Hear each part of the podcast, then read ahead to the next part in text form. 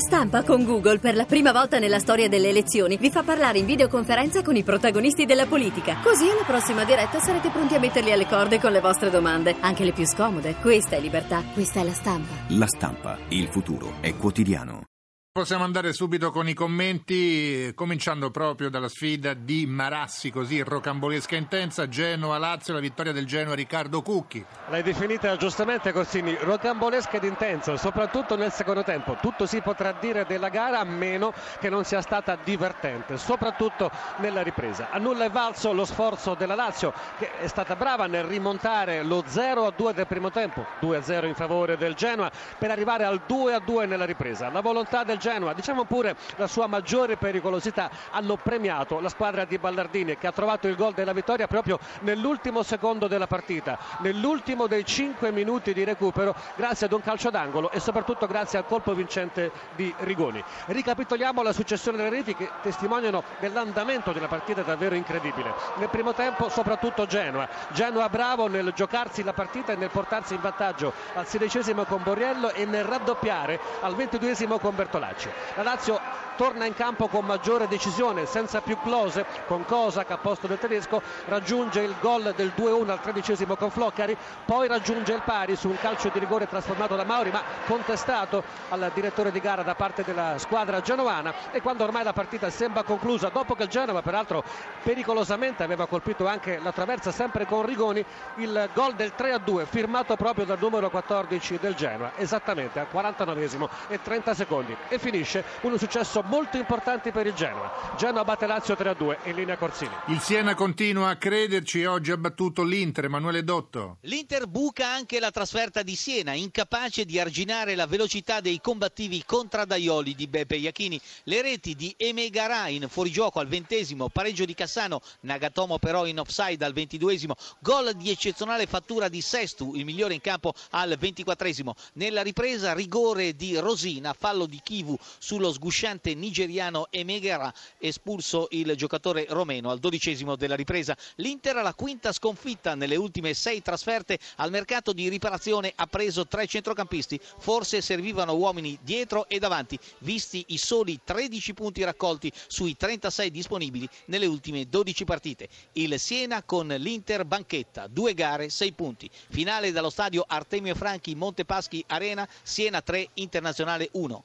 Torna al successo la Fiorentina, prima vittoria viola del 2013, Fiorentina-Parma, Ugo Russo. E sì, una Fiorentina sicuramente più lucida e determinata del Parma, ottiene tre punti importanti per la sua classifica, tre punti che la proiettano a 39 lunghezze. Emiliani capaci di tenere bene il campo fino al gol del vantaggio viola con Toni Toni che ha segnato di testa nel primo tempo, poi gli ospiti sono apparsi confusionari e arruffoni e hanno subito il raddoppio di Jovetic nella ripresa che ha praticamente chiuso la partita. Ricordiamo il finale dal Franchi di Firenze, Fiorentina 2, Parma 0, studio. Prima vittoria del 2013 anche per l'Atalanta che fa il colpaccio a Palermo, da Palermo Renzo, Roberto Gueli. Sì, eccoci da Renzo Barbera, dunque Atalanta 1, Palermo 2, cambiano i musicisti ma non la musica in casa Palermo, il Palermo sempre più ultimo ultimo Gasperini a rischio esonero, Atalanta bene soprattutto nel secondo tempo grazie ai gol di Carmona e di Denis, il 2-1 eh, del Palermo nei minuti finali con eh, Nelson ma non è servito, si è giocato davanti a 20.000 spettatori, ha ben arbitrato il signor D'Amato di Barletta, è tutto lì nello studio. Grazie Guelli, colpaccio esterno anche del Bologna che passa a Pescara per noi Antonio Monaco. Eh sì, Corsini ha perso un'occasione importante per risalire in classifica il Pescara, l'ha guadagnata invece il Bologna che ha vinto allo Stadio Adriatico per 3 a 2. Primo tempo scintillante con il Pescara in vantaggio per 2 a 1, tutti e tre i gol realizzati su calcio di rigore. Ha aperto Weiss al 29esimo, ha pareggiato Diamanti al 35esimo, nuovo vantaggio del Pescara con D'Agostino al 44esimo. Ripetiamo tutte e tre le segnature realizzate su calci di rigore assegnati da De Marco di Chiavari. Nella ripresa ancora gol, spettacolo ed emozioni. Il pari di Gilardino al quarto, il sorpasso definitivo per il Bologna al ventesimo con Cone. Poi a nulla sono valsi i disperati tentativi offensivi del Pescara con Curci che ha chiuso tutti i varchi. Dunque sale in classifica il Bologna e torna a respirare. Si aggrava invece la formazione dell'11 abruzzese. Linea allo studio.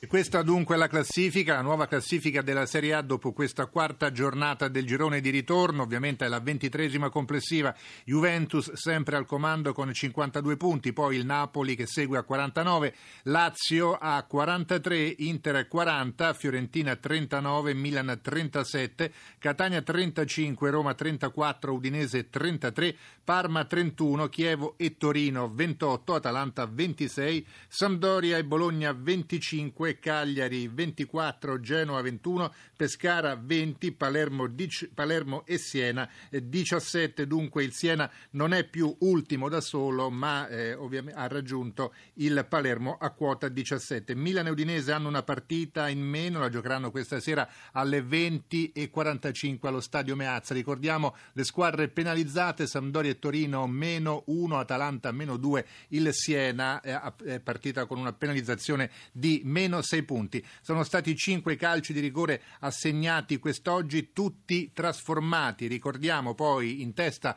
alla classifica dei marcatori con 18 reti Cavani del Napoli, con 15 El Sharawi del Milan.